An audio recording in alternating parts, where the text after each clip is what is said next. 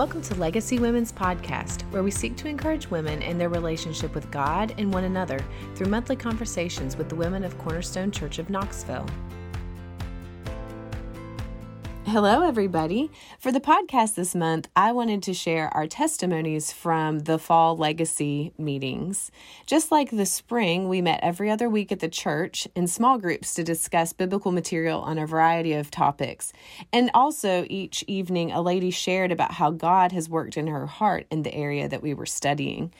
For those who missed a meeting or were unable to attend, I wanted to make those talks available. First, you're going to hear from Janice Pierce. She'll share her salvation testimony and also how she's pursued enjoying God over the years. Next, Honey Smith will share about prayer. Then Megan Mason shares how God has grown her as a life giver and a helper. And fourthly, Lauren Simmons shares how God has been growing her in the area of kindness. And finally, there's a panel with four ladies on the topic of hospitality. And I heard from so many women about how helpful that was in envisioning them for hospitality and also taking some of the pressure off as they talked about practicals. We do plan to start our spring round of legacy groups on Tuesday, February 22nd. We will have those meetings every other Tuesday at 7 p.m. at the church, and it will follow the format that we've done before. So if you're interested in participating in those, be sure to go to the um, cckchurch.com website and you can sign up there. Thanks for listening, everybody, and I hope you're encouraged.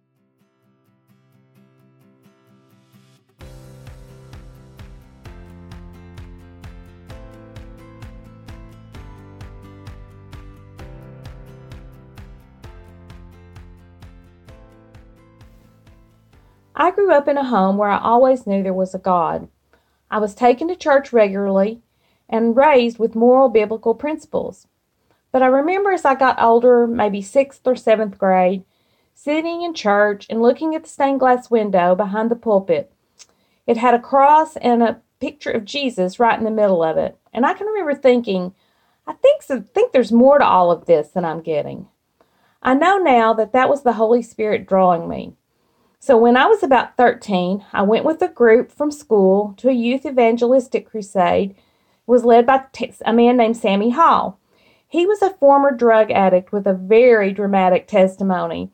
But what grabbed my heart that night was his explanation of being lost, separated from God. The Lord, who was already drawing me, opened my eyes to the more than this that I'm getting, and I received Christ as my Savior and publicly confessed Him as my Lord. To segue from that moment to the ongoing more than I'm getting of enjoying and walking with this God who, through his Son, had saved me from eternal separation from him and condemnation, I'd like to share two or three ways that this happens in my life. But first, I'd like to share a quote from my quiet time reading last week by A.W. Tozer as a kind of a jumping off place. He said, Faith is the gaze of a soul upon a saving God. It is not a once done act, but a continuous gaze of the heart at the triune God. My gaze at that stained glass picture of Jesus was really just the first glimpse of the Almighty God, who, creator of all, had chosen me to be his daughter. My continuous gaze or enjoyment in God comes predominantly through the time spent in His Word, either alone or corporately also through times of fellowship with Him in prayer, and through obeying Him in acts of service. When I first began being discipled in my faith, I was challenged to memorize Scripture. The first verse I ever memorized appropriately was, Thy word have I hid in mine heart that I might not sin against thee. Psalm 119, 11. As you can tell, that was the King James Version. Well, that stuck. The Lord had just put it in me to love His Word to hunger for it. I've just always thought, sought Bible study, privately and corporately, and never feel more alive than when the Lord reveals something new about Himself while reading His Word. I love the Word preached, especially here at Cornerstone, and then the opportunity to discuss it in our community group. The Lord conveys to me who He is and His desires. He fixes my gaze on Him through His Word. And it seems that as my time with the Lord through His Word grows, that my need to pray to Him, talk with Him, and really listen to Him grows as well. When you gaze at someone, you just naturally want to converse with them. Now, don't get me wrong, at first, Bible study and prayer, a quiet time specifically, took discipline, planning, especially when my kids were little. And now, from time to time, I have to fight being legalistic and ask God to draw my gaze back to Him and not to the means. But the enjoyment of Him and fellowship with Him through His Word and prayer generally prevails until both have become vital to my health body, soul, mind, and spirit. Finally, enjoying Him through obeying Him in acts of service. For some reason, this one seems the hardest for me to explain. Prayerfully, He will enable me to communicate this well. Some of my most exciting, enjoyable, and just plain fun times with the Lord are in the middle of or right after He's asked me to do something or serve Him in some way that's legitimately way over my head. I mean, something I feel I have no aptitude for and pretty much scares me to even think about doing it. But it's these times that I completely and utterly go to him and ask him to do it. The verse, the verse in 1 Thessalonians 5 comes to mind, verse 24. He who calls you is faithful, he will surely do it. When I do this, his spirit takes over and his will is accomplished through me. And I just get to enjoy the otherness of that moment. The otherness of the Spirit's work and realizing I've had the privilege of being a part of God's big picture, the more than I'm getting plans. I think this is quote this quote from CJ's message two Sundays ago by Scott Hubbard is a more than fitting summary of what I've tried to share with you. He said, if prayer is merely an activity to do, then pray without ceasing will sound oppressive. But if prayer is communion with God, communion with this Father, Son, and Spirit, then we will hear the command differently. Enjoy God without ceasing. Depend on God without ceasing. Gain strength from God without ceasing. And find that He is ever near, always faithful.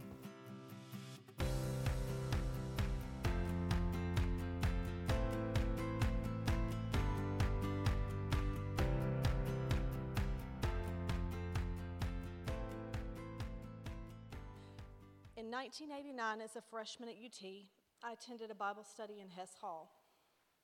Through hearing God's word and the prayers of the Bible study leader and her husband, I became a Christian. The woman who led the Bible study welcomed me into her life, modeled Christian womanhood, and very deliberately discipled me. I specifically remember her teaching me how to read the Bible and to pray. During my early years in VFC, we would have early morning prayer meetings. Michelle McKinley, Christy Cormany, Suzanne McNeil, and Ann Rill could probably remember this. We would keep a prayer notebook with the date, the prayer request, and a space for how it was answered. I wonder where that notebook is now. I would really love to see that. But that was, you know, 30 years ago. Um, there were many and at times dramatic answers to prayer. This undoubtedly built our faith. But even more encouraging were the times of personal prayer. Matthew 6 6 says, But when you pray, go into your room Close the door and pray to your Father who is unseen. Then your Father who sees what is done in secret will reward you. God demonstrated that He heard my prayers and answered them, and the fellowship with Him was the true reward. A favorite book on prayer called A Praying Life by Paul E. Miller describes it this way When Jesus describes the intimacy He wants with us, He talks about joining us for dinner Behold, I stand at the door and knock. If anyone hears my voice and opens the door, I will come in to him and eat with him and he with me. Some seasons prayer went like this Oh Lord, please help me. Some days I prayed when I didn't feel like it, which required an honest to God approach to prayer. Some prayers, though, felt like tangible faith when I would pray while or after reading the Word of God, and in prayer agree with God about what I knew was His expressed will. Praying the Bible by Donald Whitney gives some practical instruction about how our prayers can be informed by the Bible. Praying God's words that are true yields faith filled prayer, and the effectual, fervent prayer of a righteous man availeth much reading the Word of God prayerfully led to prayers that I would have never dreamed of praying on my own apart from the Holy Spirit. I've also been encouraged by the consistent example of my husband's prayer life and have also been helped by women like Marianne Jacoby, Linda Rimshaw, Elizabeth Hill, and others. So I hope that you'll be encouraged that in any season that you find yourself in, the Lord is faithful. He's standing ready to aid you, to help you confront your cynicism, carry your burdens, and to empower prayer, to invite, guide, hear, and answer your prayers.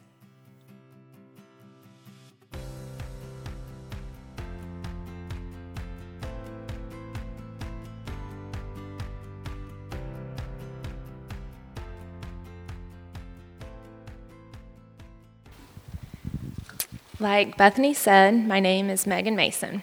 I've had the privilege of being wife to John for almost 13 years and a mom to five adorable, crazy kids, including twins who keep me very humble and constantly on my toes. It's a joy to have this opportunity to share with you tonight about how I've experienced the goodness of God by embracing His design for me as a woman, specifically in my roles as life giver and as helper two categories that we see in the Genesis story of God's creation of Eve.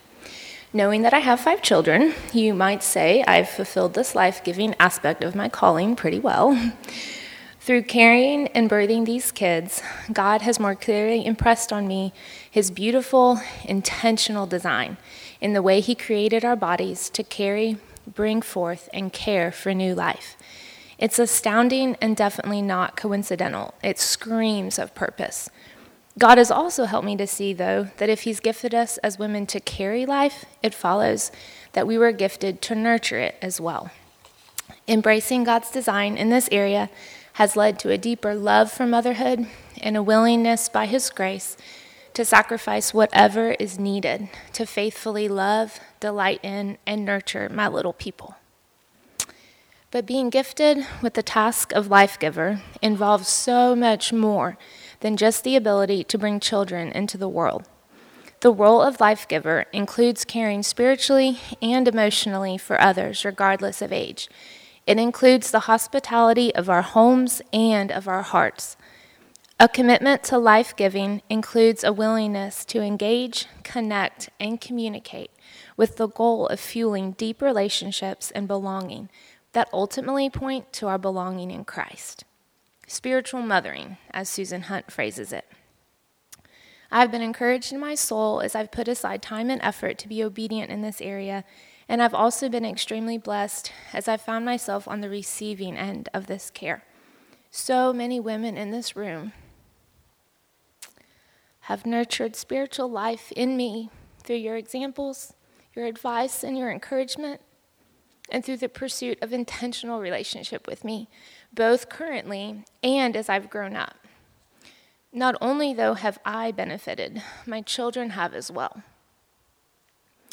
One current example of this is the way that ladies like Bailey Rimshaw, Julia Clayton, Nyla Douglas, Jessica Rack, Maddie Manili, and Ashley Rack have intentionally pursued my children. They have engaged them, made them feel noticed and loved, and encouraged my older girls' pursuit of God by their examples, I came across a letter last week that Bailey had written to my recently ten, or written recently to my 10-year-old Lydia. In it, she takes the time to ask, What has made you fearful or sad lately? What has made you happy? What are you learning about God, and how's your Bible reading going? Maybe we can read through some of the Bible together soon. This exemplifies how all these ladies I mentioned have nurtured my kids in one way or another and is just a small example of the spiritual mothering that we're called to as women. Another aspect of God's design, one that took me a bit longer to fully embrace, is that of helper to my husband. In my early marriage, I quickly realized that what had seemed easy and natural when I observed it in my parents' relationship and in the relationship of so many other couples wasn't so easy in practice. I found myself grumbling at the different spheres of responsibility that God had assigned me and my husband, particularly in the leader helper roles. I grew bitter and I found myself questioning whether God's design really was good in this area. Praise the Lord, He placed women in my life, as well as our pastors, who pointed me back to God's Word. God met me, and what began as a reluctant admission that God had indeed designed my husband and me for differing roles within marriage turned into a sweet embracing of this gift. I began to see how our callings reflected his image, and I was motivated to accurately pursue his design with joy as I realized that ultimately his glory was at stake. The Lord has been faithful to use his word to soften my heart, bring clarity, and give me a heart that ultimately trusts him enough to follow my husband.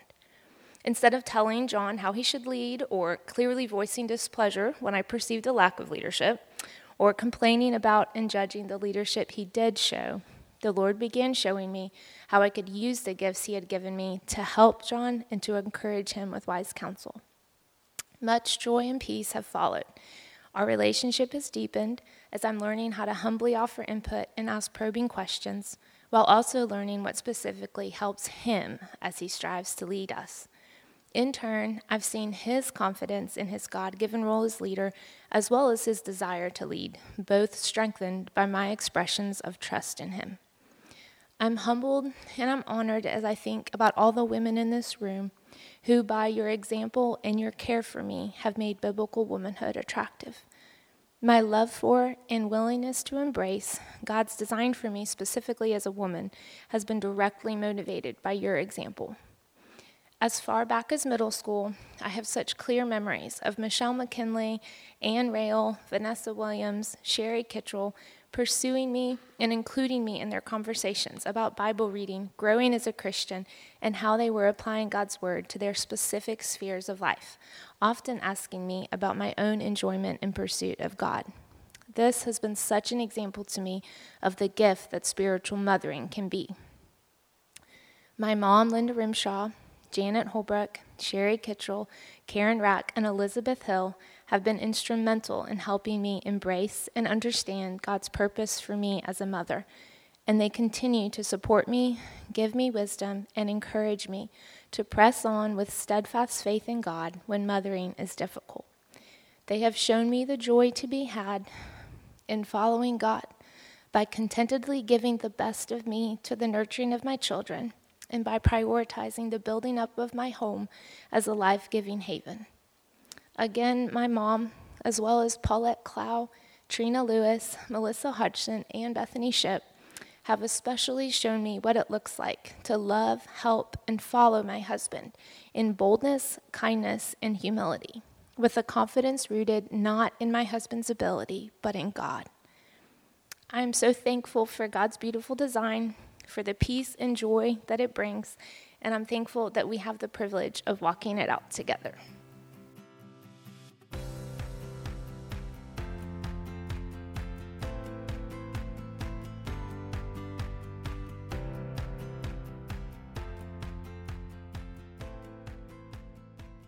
Simmons. I'm married to Jake Simmons. I have four children.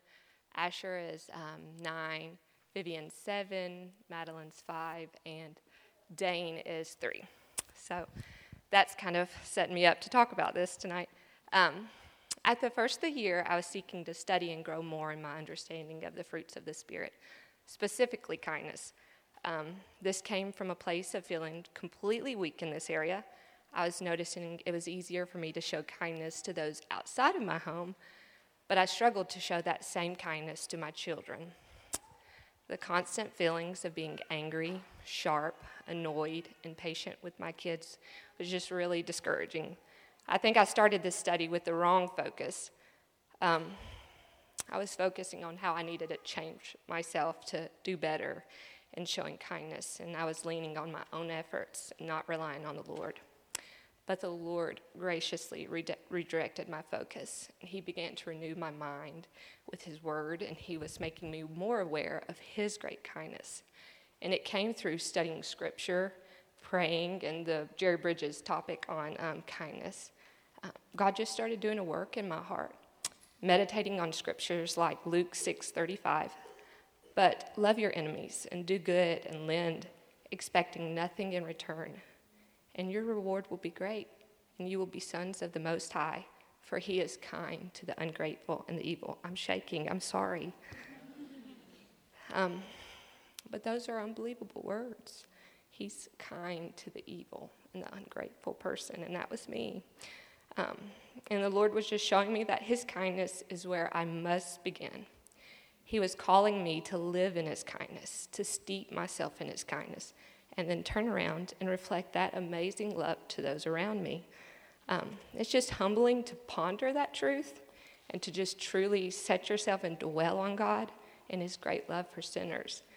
And then it's even more amazing that He wants to use us to reflect that part of His character to those around us and to the world. Um, the Lord was just tenderly helping me take this truth and live it out among my children. I can preach the truth to them all day long, um, but God was wanting me to show it to them through acts of kindness. And as I began to try to do this, I realized that I didn't really even know what it looked like. Um, I think before I had this big idea of be nice, uh, but what does that mean? And I was calling my kids to be nice to each other, but I didn't even know how to do it myself or much less to them. So I made this little rinky dink poster and I placed it on the wall and I looked at it daily to remind, myself and the kids of what comes from our flesh and our sin. And those are the things that bring death. And then the things that come from the Spirit of God that brings life. And I did this more for my own heart than theirs. Um, it was just this daily visual guide of seeing two columns one side filled with the temptations to be impatient and short with my words and harsh and easily annoyed, and then the other side filled with all the opposite of those things ways to be tender, gentle, thoughtful, caring. Um, and as I looked at it, it just helped me remember this is how God comes to me tenderly, gently, lovingly. Um, and then I just began to ask God, help me live this out. Uh, I needed His wisdom, I needed His guidance on everything. Um, I started asking Him questions like this How can I ease their load today, God? How can I help them today, God? How can I bless them? What would delight my children today, God? How can I give pleasant words to my kids today, God? How can I be tender to them in their weaknesses today, God? Um, and some days this was harder than others. I didn't want to pray, I didn't want to do that, but um, there's not a lot of thank you, Mom, for helping me coming from a toddler having a hard day or kids who are fighting and bickering all day long. Um, but as Bridges said in the article, we do all things ultimately unto the Lord.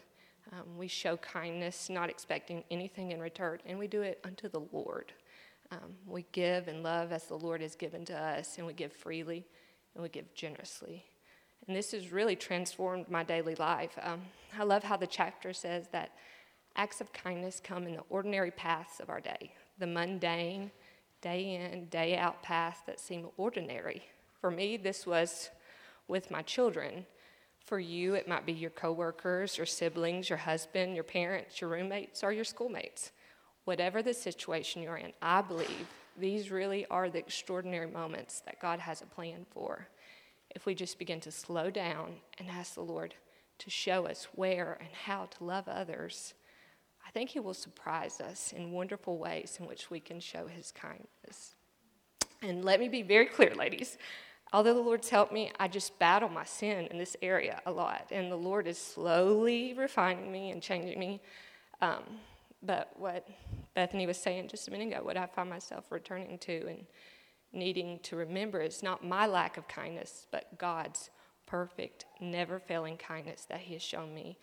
And it's so easy to be distracted and focused on our failings and where we're not being kind, but what we need to remember is that Christ's righteousness, it's what clothes us. His perfect kindness and goodness is what God sees when He looks at each of us.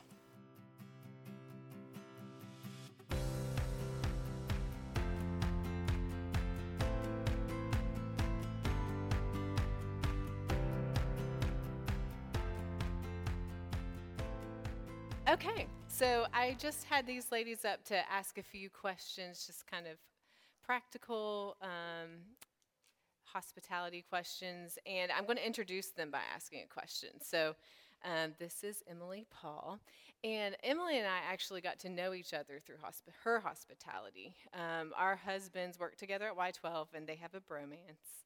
And true, Yes. And so they weren't going to the church at the time, and Kevin always talked about Brian. And then he was like, hey, they, the Pauls want to have us over for lunch. And it was during a work day. So it was, we would drive up there, the guys would come home for their lunch break, and we'd have lunch together. And I'm like, oh, that's kind of cool. I've never had any coworker invite me over to get to know us. So you did that twice. Um, and, and then I think the Thornberries came for one of them because um, they worked together as well. And, um, and then since you've come to the church, I've just got to see you show hospitality. I mean, it's just, it's, it characterizes your life and you just do it all the time. And, and I thought, I don't know where this started. So like what, how did you, how did that become a thing for you and what keeps it being a thing? Okay. Okay. You have to hold it up. It mainly mouth. is my husband, but I can tell you where it originated. We married young and we were in the military, so we spent six years um, kind of by ourselves, and we were younger than all of like the couples, so all of our friends were single military people who had no family and no home cooked meals. So they would come over all the time to, to eat um, in my little tiny German stove that couldn't fit anything in it. So that's kind of how it started. And we so six years was kind of bouncing around with the military, and um, everywhere was just single people and them coming over um, several times a week. Um, and then we moved a few more times, and then our church became our family because we weren't near family. So we are both very um, uh, social. We love people. Um, that's just who we are. And like Bethany said, Brian would have people, everybody, over every night. I, I rein it in just a little bit, but he that's just who he is. And because we don't have our family gatherings on a regular basis, we filled that with other people. Um, and so we've always enjoyed it. We love getting to know people. We love hearing their stories. We, if you come to our house, we will ask you lots of questions because we like to know. So that's, how we started. You can pass it to Okay. Maddie. Okay, so this is Maddie Manili. So Maddie um, came through VFC and was an intern for a number of years. And um, so I wanted to ask you how you think about hospitality as a single woman, um, especially we have high school students, college students, singles. What does it look like to show hospitality maybe when you don't have your own home or you have roommates, um, when you're doing it solo? Um, yeah, I have a thousand thoughts on this, so I'll try to pick like five. um, but I think one of the biggest things for me as like hospitality as a single woman is like loving and embracing through a long, hard road to get there that like this season of my life is not God's plan B for me. Like I'm, you know, my married friends or friends who are inviting people over in their homes and have kids like that's that's not plan a and god is like you know holding out on me. Mm. But like i am living plan a and it's awesome.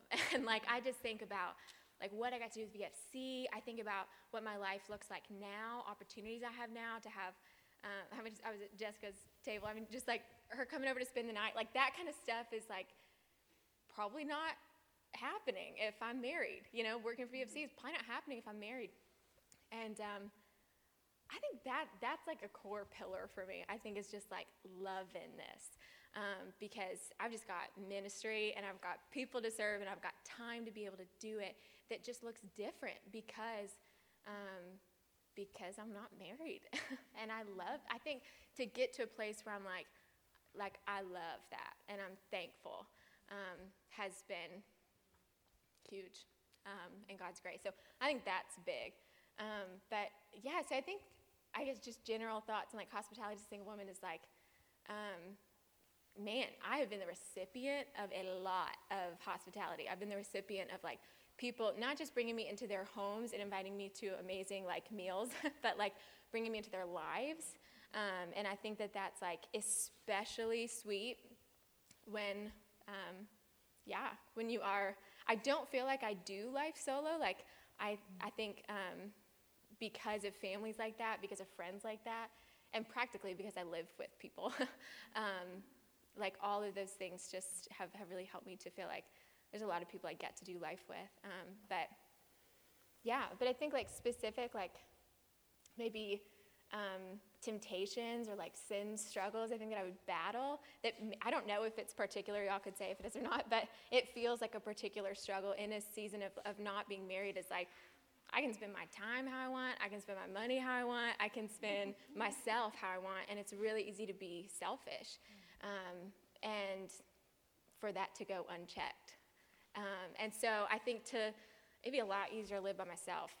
you know, I think it would be easier. And I'm not saying that it's bad to live by yourself. It's probably awesome for a lot of people, but um, I just think like living with people and being able to have people over to our house and do that together, brainstorm things together, like have people who are like, hey, you're kind of just doing you a lot right now, kind of push back on that a little bit, um, has all really helped me and served me. So those are a bunch of really general thoughts that That's I have. That's Great. So that's great. Okay, next we have Monica Medford. Monica has hosted a care group for over 10 years. I, I don't know how many years exactly, but maybe 13, something, yeah. Um, and we have many of you here. It's community group. I'm correcting myself. I always say it wrong. Um, and many of you do that. Um, and so huge kudos to you. And, um, and so I just wanted to ask Monica, that's just a big deal. Thank your whoever hosts your community group because having people every other week usually tons of kids i mean that's just a huge step of faith and shows love for the lord and others. So what motivated you to do that and what motivates you to keep doing it when it's hard? Yeah so yeah we have led a care group a community group since um, 2008 so we were married for two years when we started which is really weird. Um, we didn't know what we were doing so, and we still don't know what we're doing, but um, it has um, really been our the way we have had fellowship in the church, and so um, I think that what motivates us and me in particular um, in terms of just opening up our home so regularly is because that is how we have had relationships within the church. So we did take a break in there um, for a couple years when our kids were little, and we have three kids. And what we found is that we just kind of stopped going to community group because it was just like, oh, we don't have to go because it's not in our home. and um, but what happened was is um, I just pulled away from relationships because um, I wasn't pursuing them and I wasn't meeting with people every other week. And I my husband Ryan and I both found that in our souls and in our relationships. Um, you know, we were just we were just isolating ourselves, and so it was easy to go. You know what? We need to start back. Like, let's jump right back in. And um, so for us, that break was huge because it really gave me just such a an appreciation for our community group that I. Um, probably was taking for granted, to be honest with you. And so now, um, you know, we, we, we're back to, to um, hosting, and I just love it because these people that we get to do life with are so precious to me. And so I don't think much about it now. I am not one of those community group leaders' wives that like cleans her house beforehand. so, um, you know, and we have adjusted our hosting for our life and our season of life, you know, and so it, it looks different than it did 12, 13 years ago. And so, um, but it's easy to open up our homes when I see the benefit mm-hmm. in our relationships. That's great. All right. So Sherry Hayden has also hosted a community group and um, does premarital counseling. So you have people in your home through that. I'm sure teenage kids like is a different season of having people in your home, but we don't have time to talk about that. But that's an now that I'm thinking about it, that's interesting. Um, I you said you were thinking about like barriers to, to hospitality, and um, so share about that and kind of how you overcome them. Okay, I, I think barriers would be different for everybody, just depending on your personality. Some that came to mind when I was thinking about that is. Um, desiring perfection. Like my house isn't, fin- I'm not finished decorating. I don't have everything hung. I don't have curtains. I don't have whatever. The, I'm in the middle of a remodel. Whatever that is, you know, that can be a barrier. And the the neat thing is, if you think about it, when you go to someone's house and they're in the middle of a remodel and they walk you through it and they're like, look, we're planning on this, that's fun. it's not like a hindrance to them being hospitable. It actually invites you into their life. And so it's actually a really good time to have people to your home. Like so I wouldn't let a messy house or an unfinished whatever be a barrier. Mm-hmm. Another thing would be um, just a, a concern for food. Now, this is a big deal for me because I am not the best cook in our home. Chuck is a big, he, he's more hospitable than me. At first, I was the um, reluctant hostess. And now I think we share it equally. Sometimes he's tired, and I'm like, oh, come on, come on. And sometimes I'm tired, and he's like, oh, come on, come on. So now we share it equally. But at the beginning, I was definitely the reluctant hostess. But um, as far as food goes, I get nervous. Like, I want to fix something nice, and I want to, you know, I, I, I don't know what I'll fix. And when he sees that I'm stressed or things in the house are um, occupying my time, I don't have time to plan the meal, he's like, you know what? I'll plan the meal. And I'm like, oh, okay. then then it's easy. I can have the house ready. And you know, and he likes to do that. And so we share that responsibility some. And I'm thankful for that. It helps me host more often. But I think um, so a clean house, a straight house, and being overly concerned about the food, Chuck is always telling me it is not about the food. Like, it's not about the food, it's about the fellowship. No one's going to remember the food, they're going to remember the fellowship. And I'm like, that is such a good mantra when I'm stressed about what we're going to feed people. And then what was the last thing? See, that's why I took notes. I think I think if you have a really really busy lifestyle, like if you're gone four nights a week and on the fifth night is when you're supposed to host somebody, you're not going to serve joyfully, you know. So I'm a, I'm a big uh, proponent of um, having margin in your life, some time, downtime, time to just sit and talk to whoever's left at home in your family. And, um, and if you have that, it's so much easier to host with joy. So those are the things I That's thought good. about. That's good. Also, you have a creative way of showing hospitality with friends. Can you talk about that a little bit? Yeah, yeah. It wasn't my idea. Can't take credit for it. But uh, Chuck and I and another couple in the church take turns hosting once a month. So let's say if it was Bethany that was the co host with me, she would host the August meal, and she would invite a third couple or some friends over to her home. And then Chuck and I would join them at their home. She'd provide the meal. And then the next month, Chuck and I would host, and we'd invite that third couple and have people over. And we have been doing that for three years now.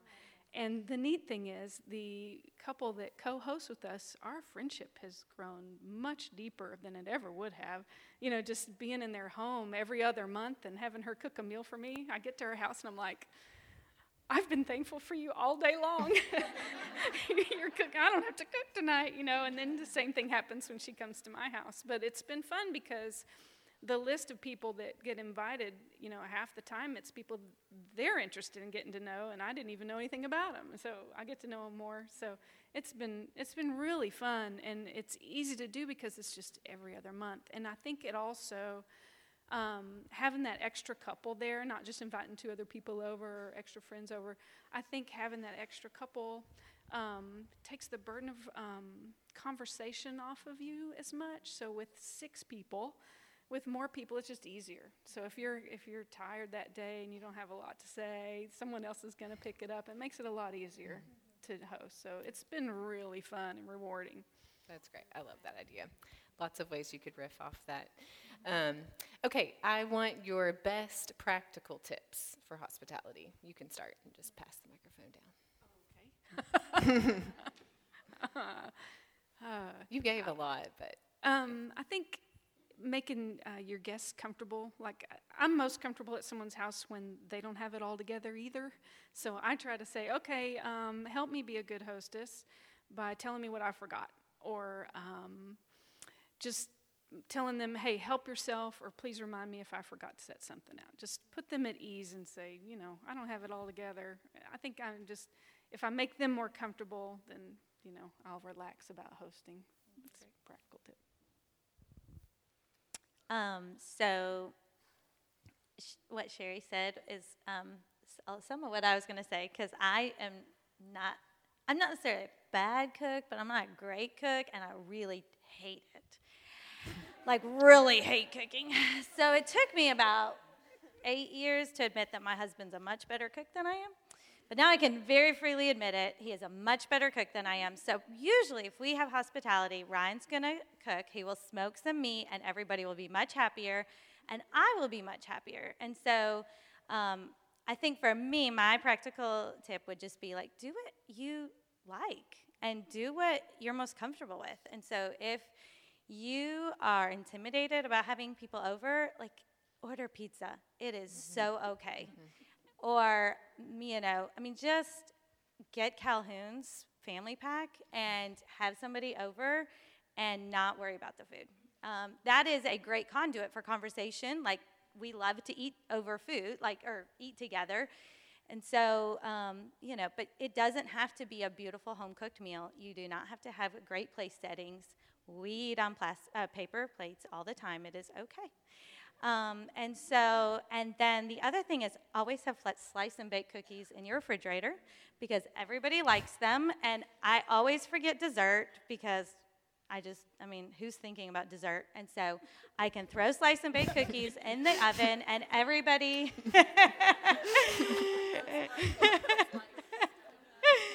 everybody loves them and they're super easy. And so if you invite people over and you have pizza and slice and bake cookies, they will leave happy and you will have had great conversation and you won't worry about burning or, you know, burning your food. It'll be great. That's awesome. Um, okay, so my practical thought, these are great about like actually hosting. So take those things. Just a practical thought and like how to actually like make it happen, like get people across from you. Um, I think it's just like I find it very helpful to think about Sunday mornings as a springboard for like what like hospitality later in the week. So, uh, like often just like jot names down while I'm in church, and then try to find those people. And a lot of us, I'm sure, like most of us in here, would probably like raise their hand and say, "I have a busy life." Um, and I think just like I have found it very helpful. Zach Brunel probably taught me this as an intern, just to like take ownership of my schedule and like trying to block out times. So like mm-hmm. Tuesday night, I don't know who it is yet, but Tuesday night's for somebody, and I don't know what we're gonna do, but that time is at least there on my calendar. Um, so I think that's something practical just for like how you get across the table from people. Um, and then I think I'm thinking about college girls. Like hospitality is not, and you guys have said this. It's not about like the meal, and I think hospitality is even less about just like yeah, like having people like in your home as much as it is like a posture of being a welcomer mm-hmm. and like a, a, posture of like being a gatherer um, and someone who who does that with a generous, others-oriented spirit. And so, like, be the girl who leaves your door open and like props it open in Hess Hall or wherever, you know. Like, be be the person who like redeems the like the common spaces in your residence hall um, and like invites other people in to come sit with you and study with you or, or do whatever. Um, so, and then last thing is just like, if you, especially, I hate doing stuff by myself. I like, I want someone to like talk to me while I'm going to the bathroom. Like, I always want someone around me.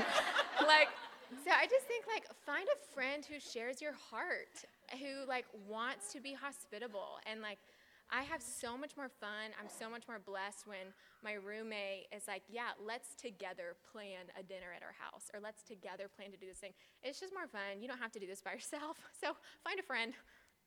That's all. okay, I'll leave out any bathroom remarks.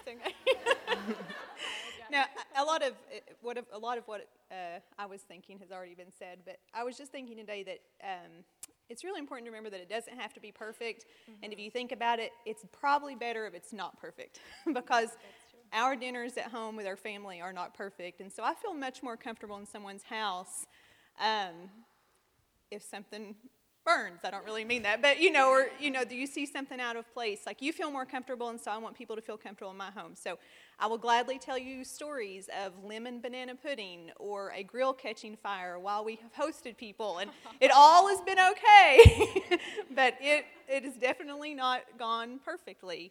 Um, and I, I would just add, just make it easy. Disposable plates, spoons. Eat outside when you can. That way, the house is not a wreck. Uh, I always ask in advance if they have food allergies or dislikes. Um, if someone comes over and you make like the dish they hate, that's that doesn't feel good. Yeah, a little, little awkward. Get the peanut butter out, but um, that those are just my thoughts. Yeah. That's good. T- what time is it? All right, real quick.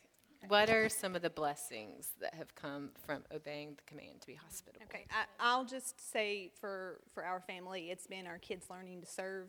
Um, they are very people uh, like being around people. So COVID hit them hard.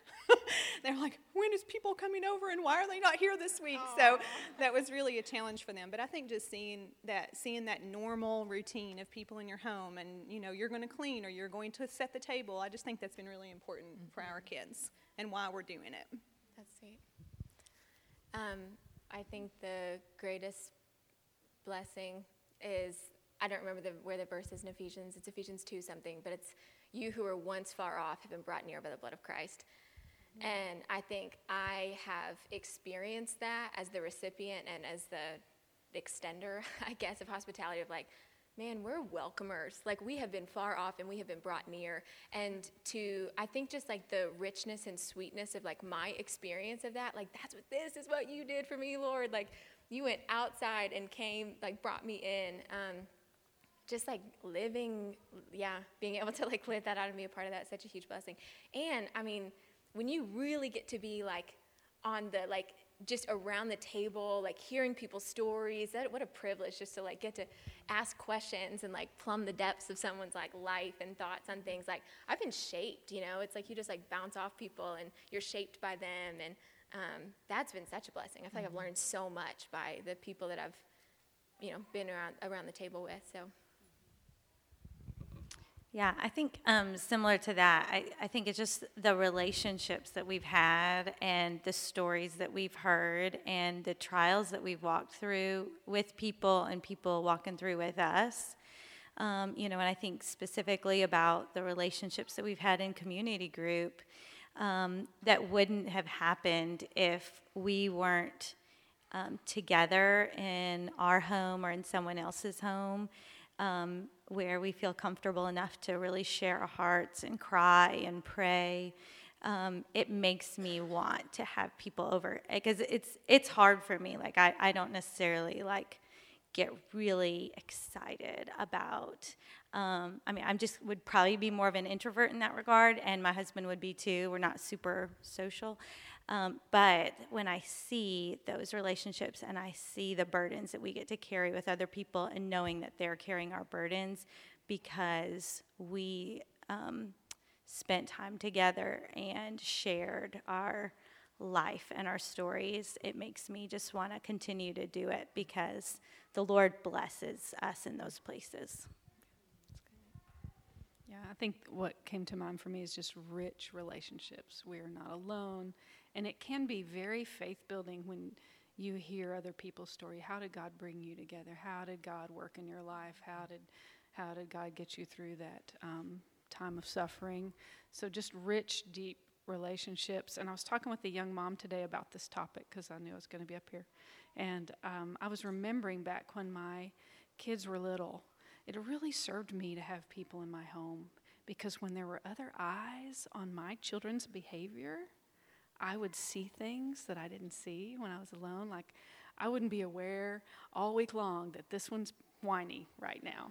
And someone else comes in my home, and I'm like, ooh, that, that's ugly. And they're seeing that, and I didn't, how did this happen? You know, so actually having other eyes that aren't usually there really served me in disciplining my children. I mean, I know that's a big throwback for me, but anyway, I was remembering that when I was talking to the young mom today. So. Well, can we thank them for sharing? Thank you guys.